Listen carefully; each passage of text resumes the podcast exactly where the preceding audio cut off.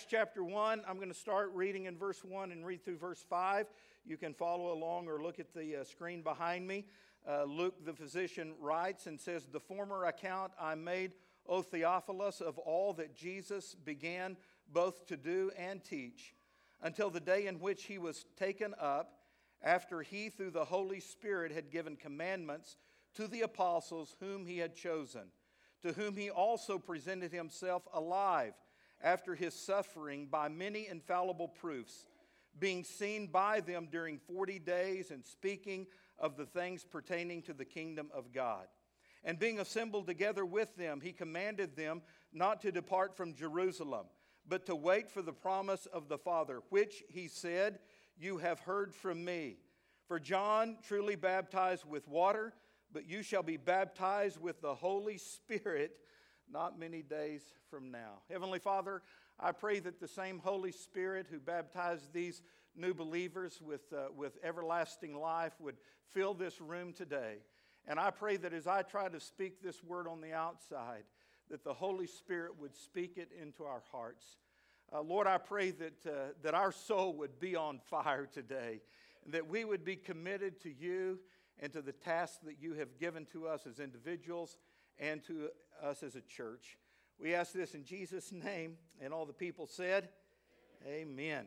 Hey, I'm glad you're here today because today I'm going to start a new series uh, that I'll preach through the book of Acts, okay? So this year we're going to preach through Acts. There, there will be some breaks uh, when we come to different uh, time periods in the year, and also give you breaks because uh, you may get tired of me preaching uh, sermons like I'm going to preach to you today, all right? But through the year, our default series is going to be on the book of Acts, and I've entitled it Unstoppable. Unstoppable. Because that's what our God is. Our God is an unstoppable God, and He has started this task of reaching the world with the good news of the gospel, and he is doing that through his church. Therefore, his church is unstoppable. And when I am a believer in Jesus Christ and I am part of the family of God and God is living inside of me, through him, I am unstoppable. So here we go, our first sermon on unstoppable. Today we're going to talk about our unstoppable God living in the irresistible power of God's Holy Spirit. Now, I don't know about you, but uh, I am faced with circumstances that come into my life every single day that remind me of how weak I am and how I can't do this without the help of God.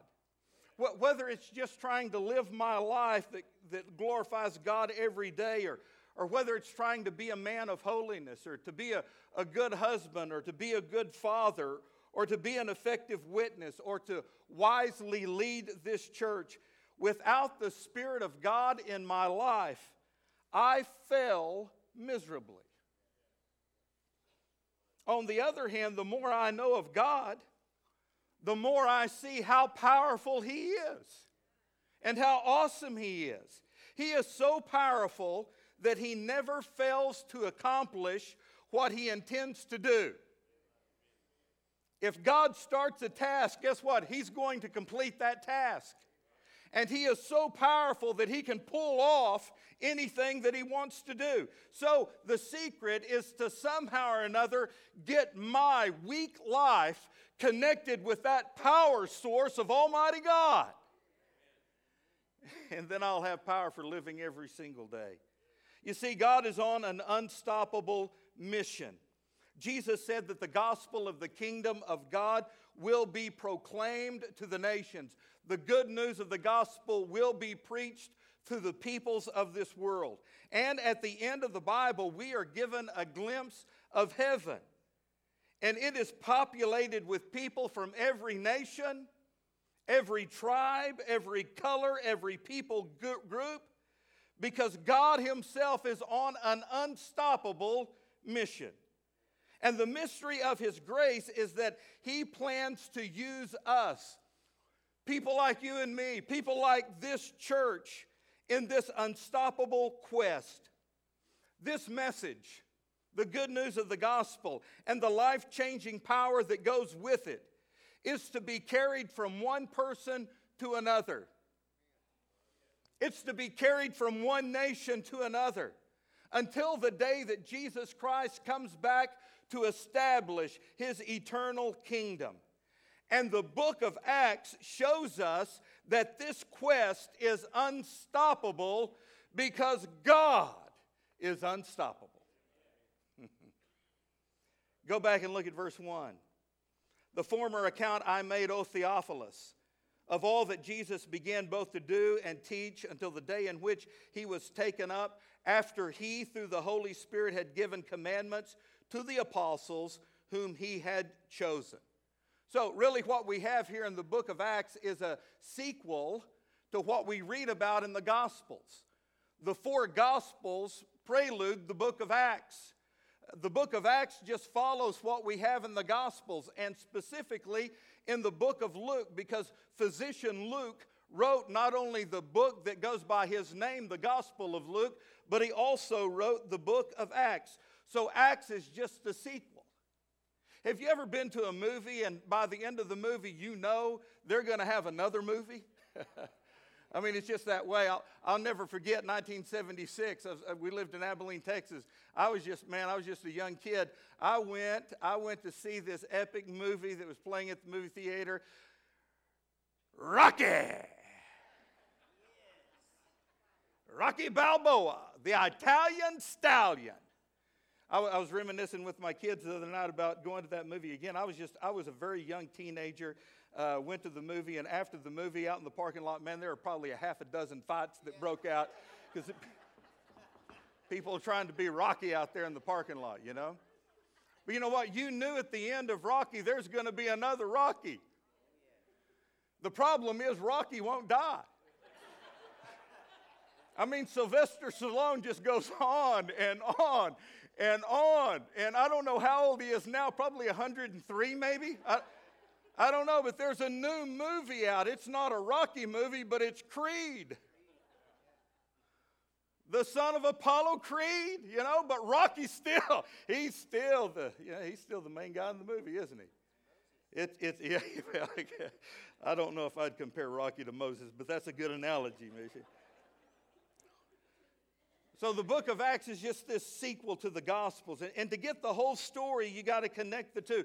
Luke, as, as, I said, is the writer of both the Gospel bearing his name and the book of Acts. And in the Gospel of Luke, he tells us about the life and ministry of the Lord Jesus Christ. He talks about his death on Calvary's cross for our sin. He talked about them putting Jesus into the tomb and then his resurrection when he rose over sin, death, hell, and the grave.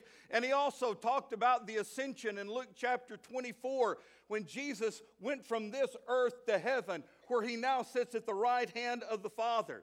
These are the facts that make up the gospel the death, burial, resurrection, and ascension of Jesus Christ.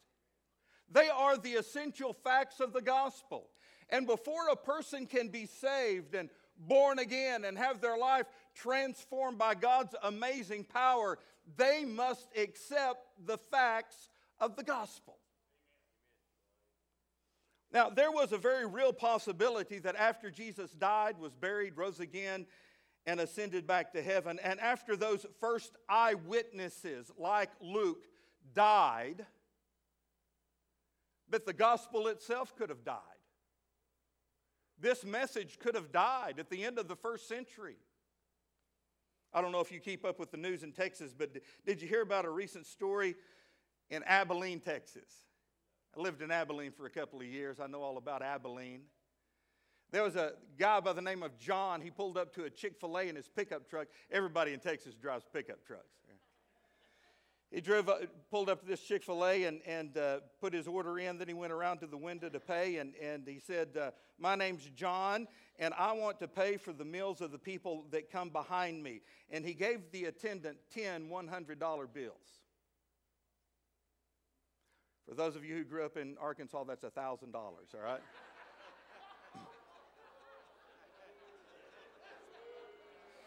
oh boy it would be a good time to drink a, a gulp of water. Let you get over that, all right?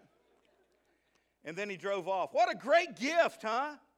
the, the, the report goes on to tell us that the next 88 cars got their meal free. Sweet, man, what a great deal.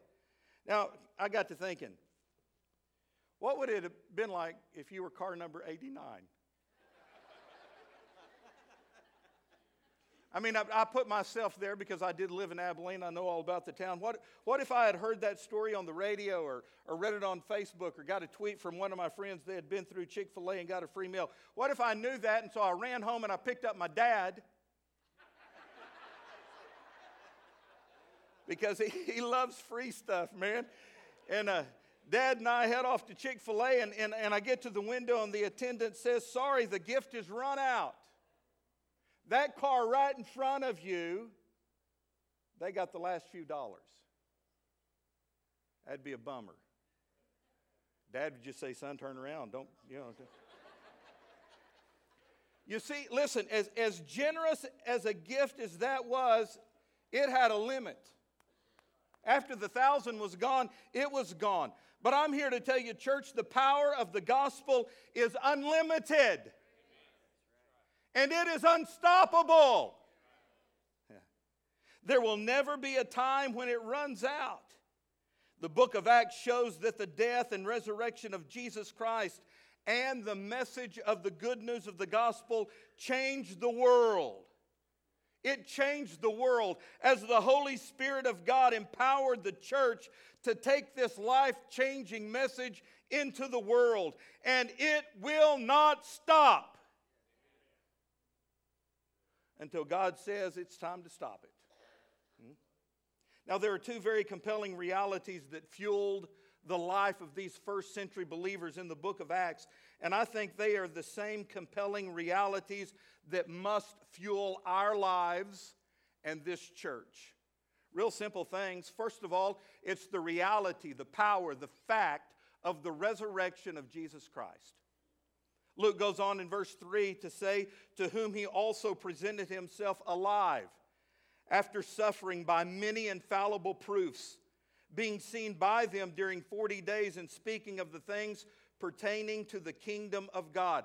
And so Jesus came back, and with infallible proofs, he showed them that he was alive.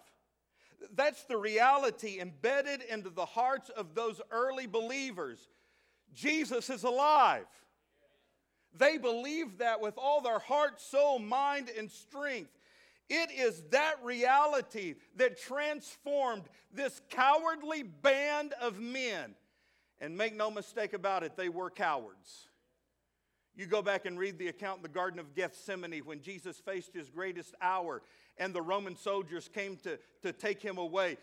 They fled, they dispersed, they were cowards but it's the reality of Jesus being alive that transformed this group of cowards into a force that would grip this world and change our world. It is the same power that continues in this church and in our lives today. Jesus is alive. Do you know that? He's alive in spite of the attacks of skeptics throughout the ages, the death and resurrection of Jesus Christ remains, I believe, one of the most verifiable facts in all of history. There are many, many convincing proofs. In fact, it says that Jesus appeared to them repeatedly, over and over again, for a time period of 40 days. He spoke to them, he taught them about his kingdom. There was content to his speech. He also ate meals with them. His disciples saw him take food and put it into his mouth. There were many convincing proofs Jesus is alive. It was the reality that Jesus was alive that inspired many of these first century Christians to die rather than deny the Lord Jesus Christ. You don't do that for a dead leader. Huh? You do that for the living Lord. They knew he was alive. They gave him everything. And they held nothing back for themselves. You know, I got to thinking about this. Maybe, maybe that is what's missing in our lives today.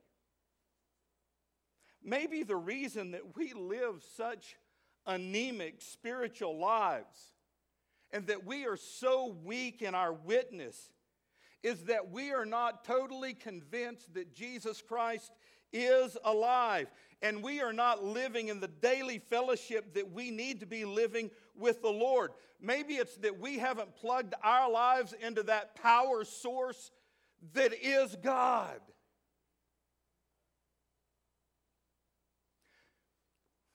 I don't know, it, it, it begs me to ask you the question do you believe Jesus is alive? Are you totally sold out to Him? Is He truly the Lord of your life? Have you given Him everything and held nothing back for yourself? You know, God, let me tell you, it's real easy for us to say that. But have we, have we really done that? Do we live that way? I mean, it, it, it's, it's easy for us to come in here and talk church talk, to talk Jesus talk. It's, it's easy for us to put the facade on when we go to gatherings or around other people. But do we really believe it in our heart? Do we flesh it out every day? I don't know what it is. I'm, I guess it's that I'm getting old. you know, I'm 54 years old. I realize that, uh, you know, I don't have a whole lot of time left. Uh, you know, the older you get, the, the, the more you realize that. I, you know, I may not have another day left. But I only have a few years of ministry left. And I realize that, you know, Will, if you, if you really are going to do the things that God has called you to do, you better get to doing them, man. And it's easy to talk a good talk, but do we really, do we really believe it? Do we live it? I preach all the time, you know, you as parents need to you need to release your kids to the Lord's work. And if God is calling one of your kids into ministry, you need to let them go into ministry. I've been on the other end of that and I've seen parents who are unwilling to release their kids to ministry, and it, it becomes a mess in the family. It really is a mess. And so I've preached this all of my life. I, I believe it. And, and then here comes my middle daughter. She believes that she's called to be a missionary. She's gone to Baylor to become a medical missionary. And you know what? I'm good with that. And, and, and our family supports her, and we've sent her down there. And, and, and you know what? We, we can talk a good talk and say, man, that's great. One day, one day my baby girl's going to go and be a missionary for the Lord. Hallelujah. That's great. And she comes home at Christmas and says, you know what? God's given me an opportunity to go right now and be a missionary, and I, I might take a leave of absence from school. And for nine months, go to three different countries.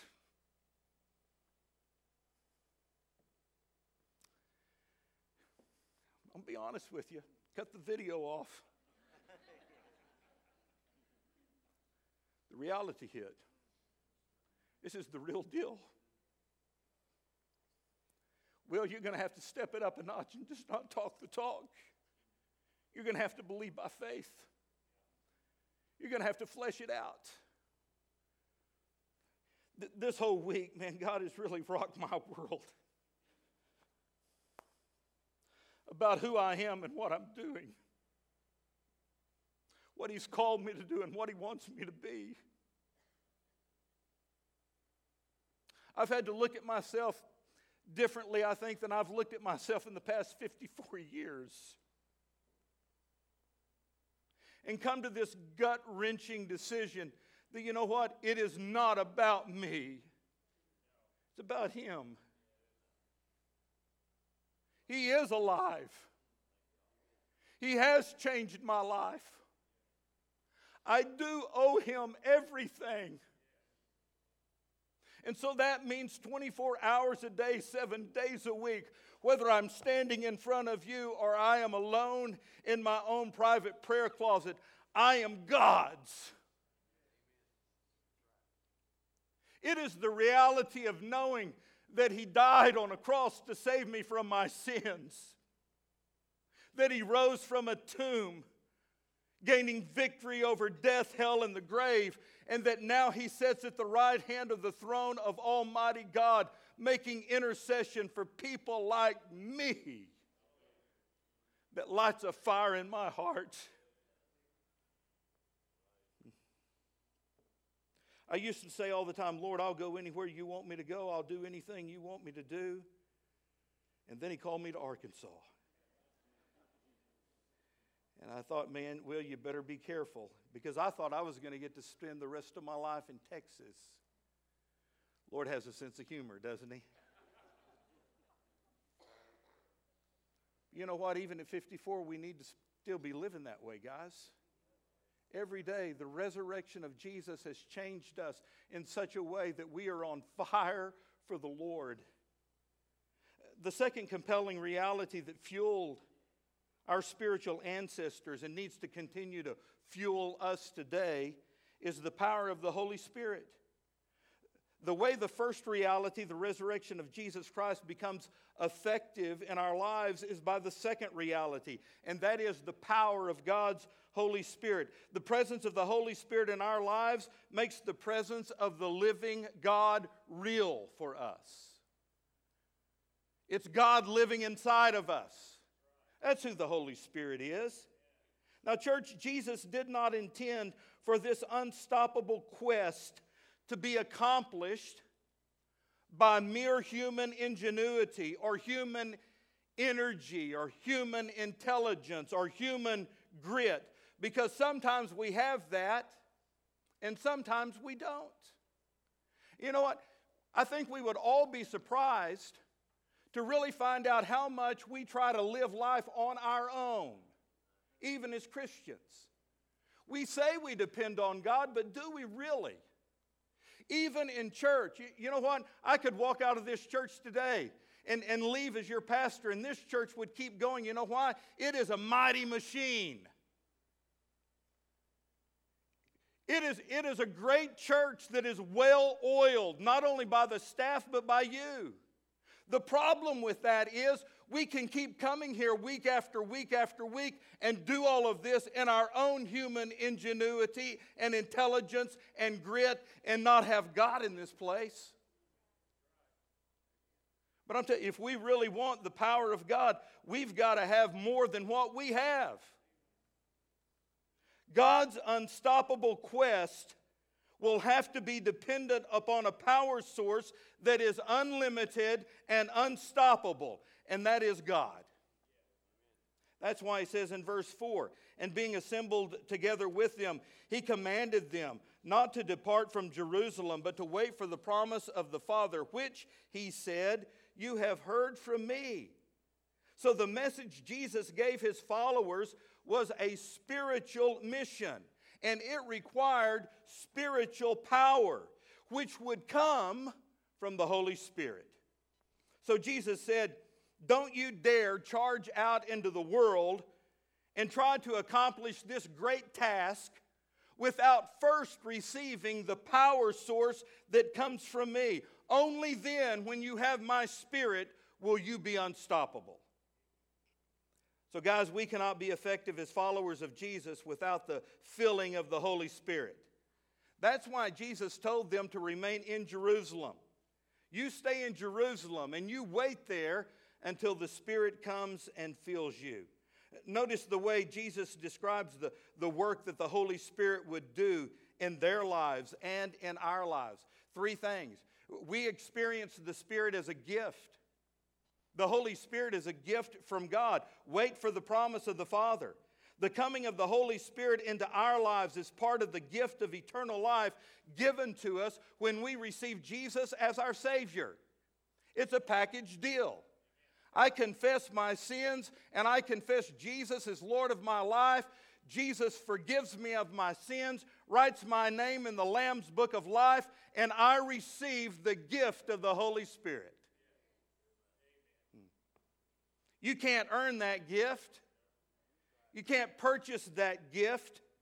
You don't deserve that gift because it's a gift. And we receive the gift of the Holy Spirit when we receive Jesus. But he also identifies the Spirit as a promise. He says, Wait for the promise of the Father, which, he said, you have heard from me. So the Father promised the Spirit. When did he do that? Way back in the Old Testament. Isaiah chapter 44, verse 3, God said, I will pour out my Spirit on your offspring and my blessing on your descendant. So, God the Father promised the Holy Spirit way back in the Old Testament. Here you have the gift and the promise of the Holy Spirit that is connected to our redemption and our salvation. So, receiving Jesus by faith is the same as receiving the Holy Spirit. It, it, all happens when we're saved.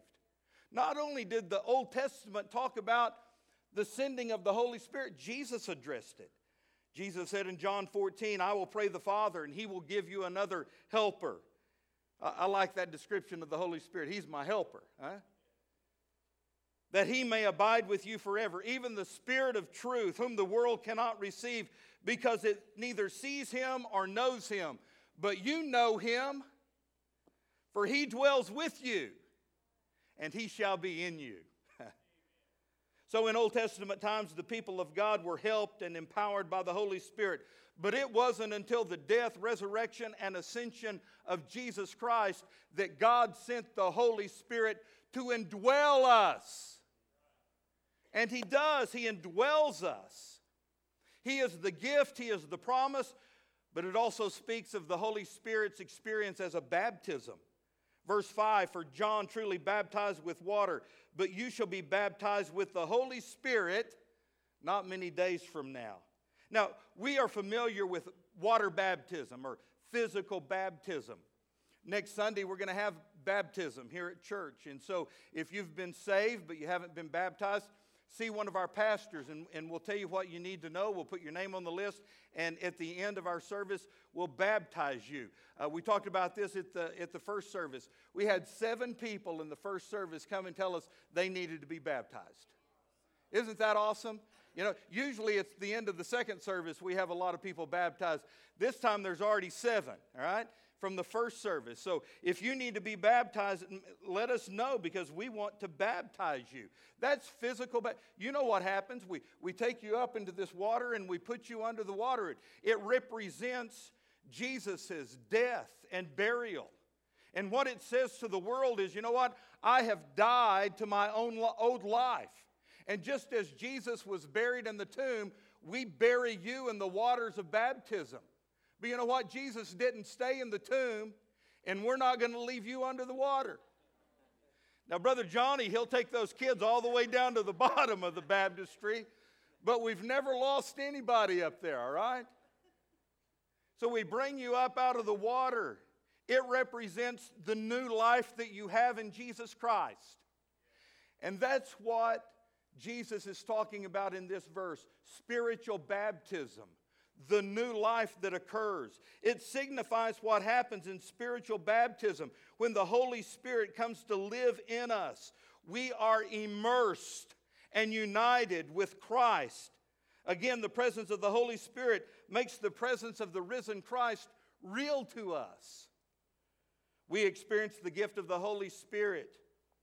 It is a gift, it is a promise, it is a baptism. But what did Jesus mean when he said in verse 4, You guys wait for the promise, you wait for the Holy Spirit? Well, he had already said in that previous book, the Gospel of Luke, chapter 24, verse 49, I am going to send you what my Father has promised, but you stay in Jerusalem until you have been clothed with power from on high. I think that's an interesting word there. You wait until God clothes you, endues you, is another translation, with power from on high. And we know how the disciples spent those days waiting for the gift of the Holy Spirit. They, they didn't sit around in the, uh, the Motel 8 in Jerusalem, kick back playing cards to kill the time. No, we know what they did because it's recorded in Acts chapter 1, verse 14. They all continued in one accord in prayer and supplication. So they waited this whole period seeking God in prayer. The power of the Holy Spirit was to be appropriated and received by prayer and by faith. This was true of the initial gift of the Holy Spirit. But you know what? I think it is also true of every subsequent filling of the Holy Spirit.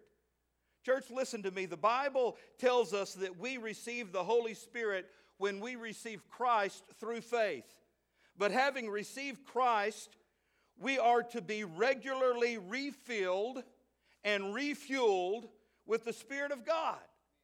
That's what Paul meant in Ephesians 5:18 when he said, "Do not get drunk with wine, which leads to debauchery. Instead, be filled with the Holy Spirit."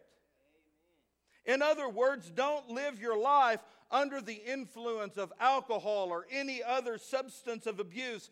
Live your life under the influence of the Holy Spirit. And keep living that way. Keep living that way. How many of you have a cell phone? Raise your hand. Repeat after me. No, it looks like everybody in here does. You know, it's, it, it's, everybody communicates on cell phones now. It's, it's, it's my office.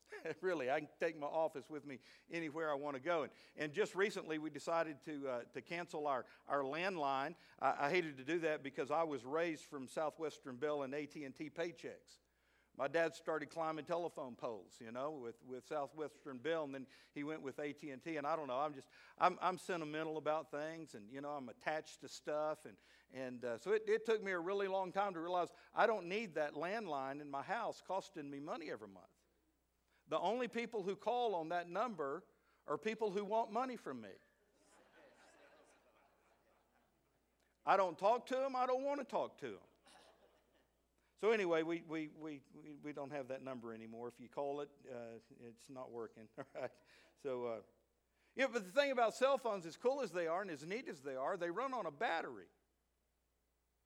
And eventually that battery is going to wear down. So even if you have one of the new iPhone 6S's, new technology, at best, if you're on that thing all day, you know, after two days, you're going to have to recharge it. I recharge my phone every day, and, and if I keep mine the whole contract period, which I always do, by the end of the two years, man, I'm, I'm having to recharge my phone all through the day. Because the cotton picking battery, you know, won't keep a charge. Anyway, that's my problem, isn't it? You know what? The same thing is true in your spiritual life. When it comes to the, the ministry of the Holy Spirit, when, when you're saved, you are given the gift of the Holy Spirit, but because we are weak, limited human beings, the power of God's Holy Spirit is drained out of us.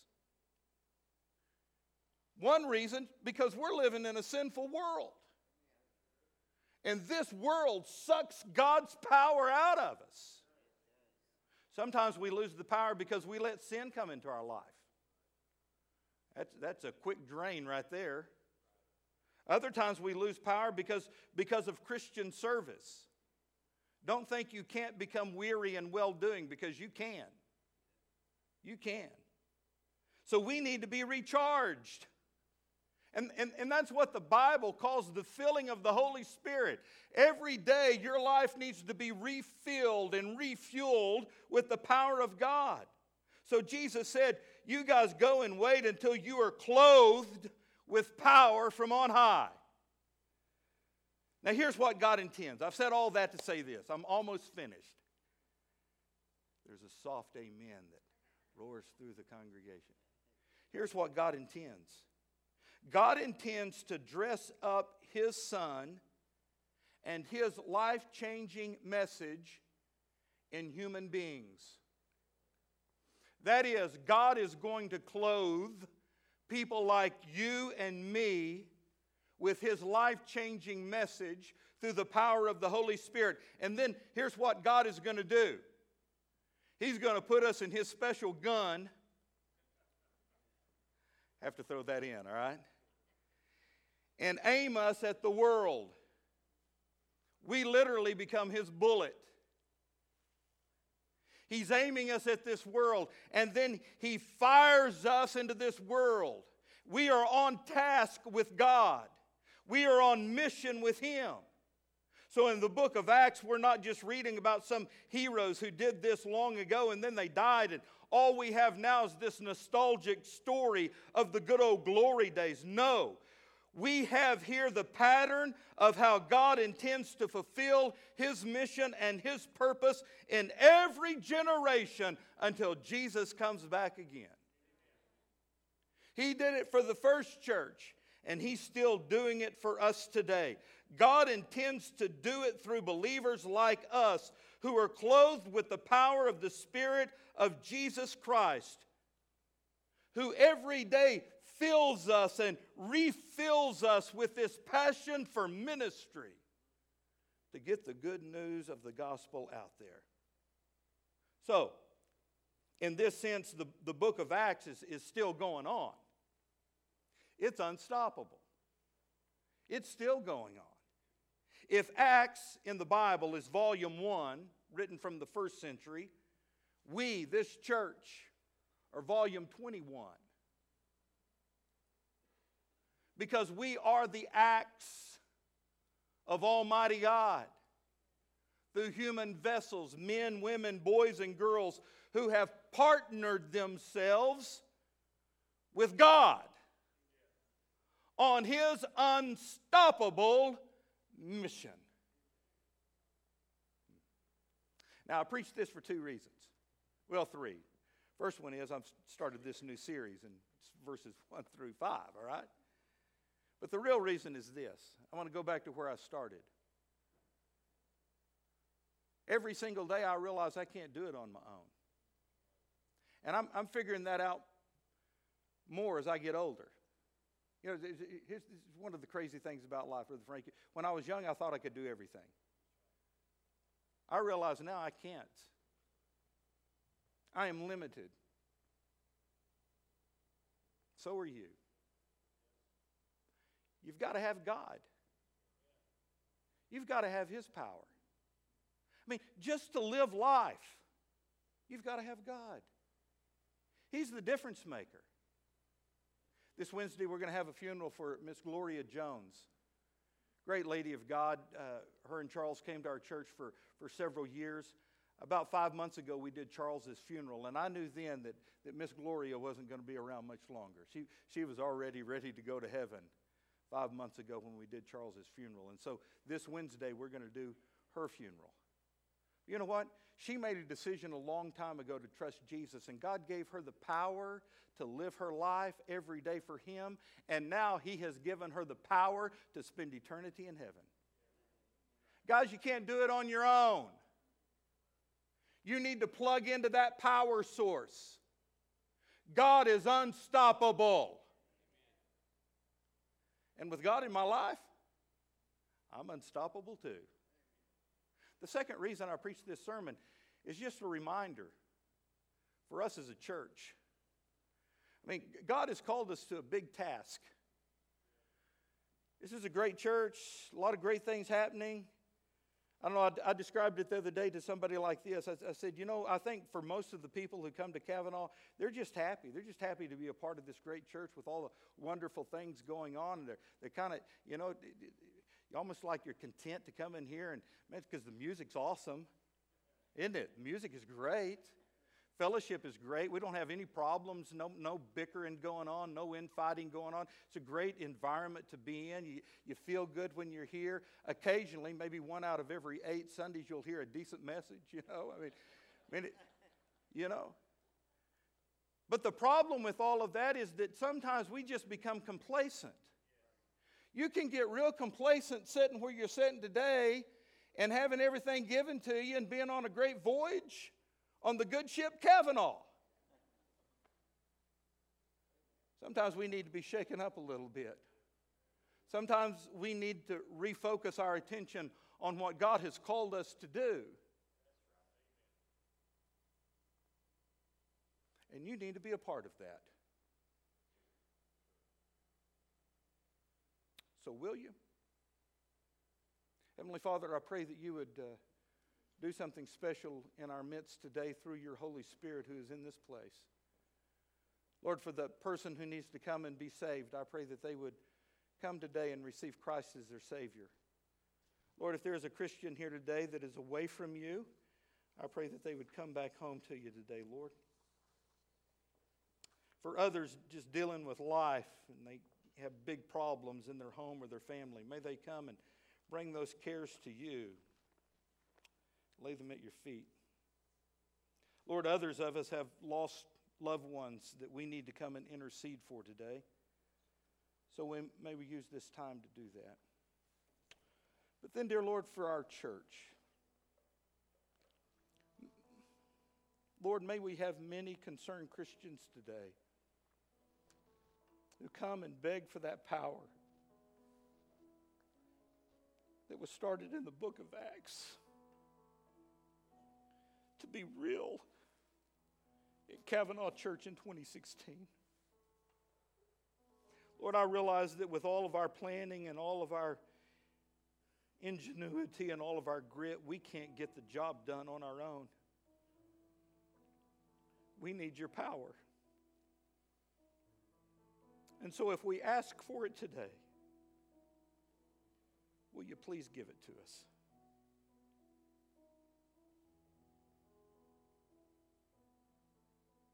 Going to ask that you stand with heads bowed and eyes closed, and as the praise team sings, would you come and pray? If God leads you to come and pray, would you come right now?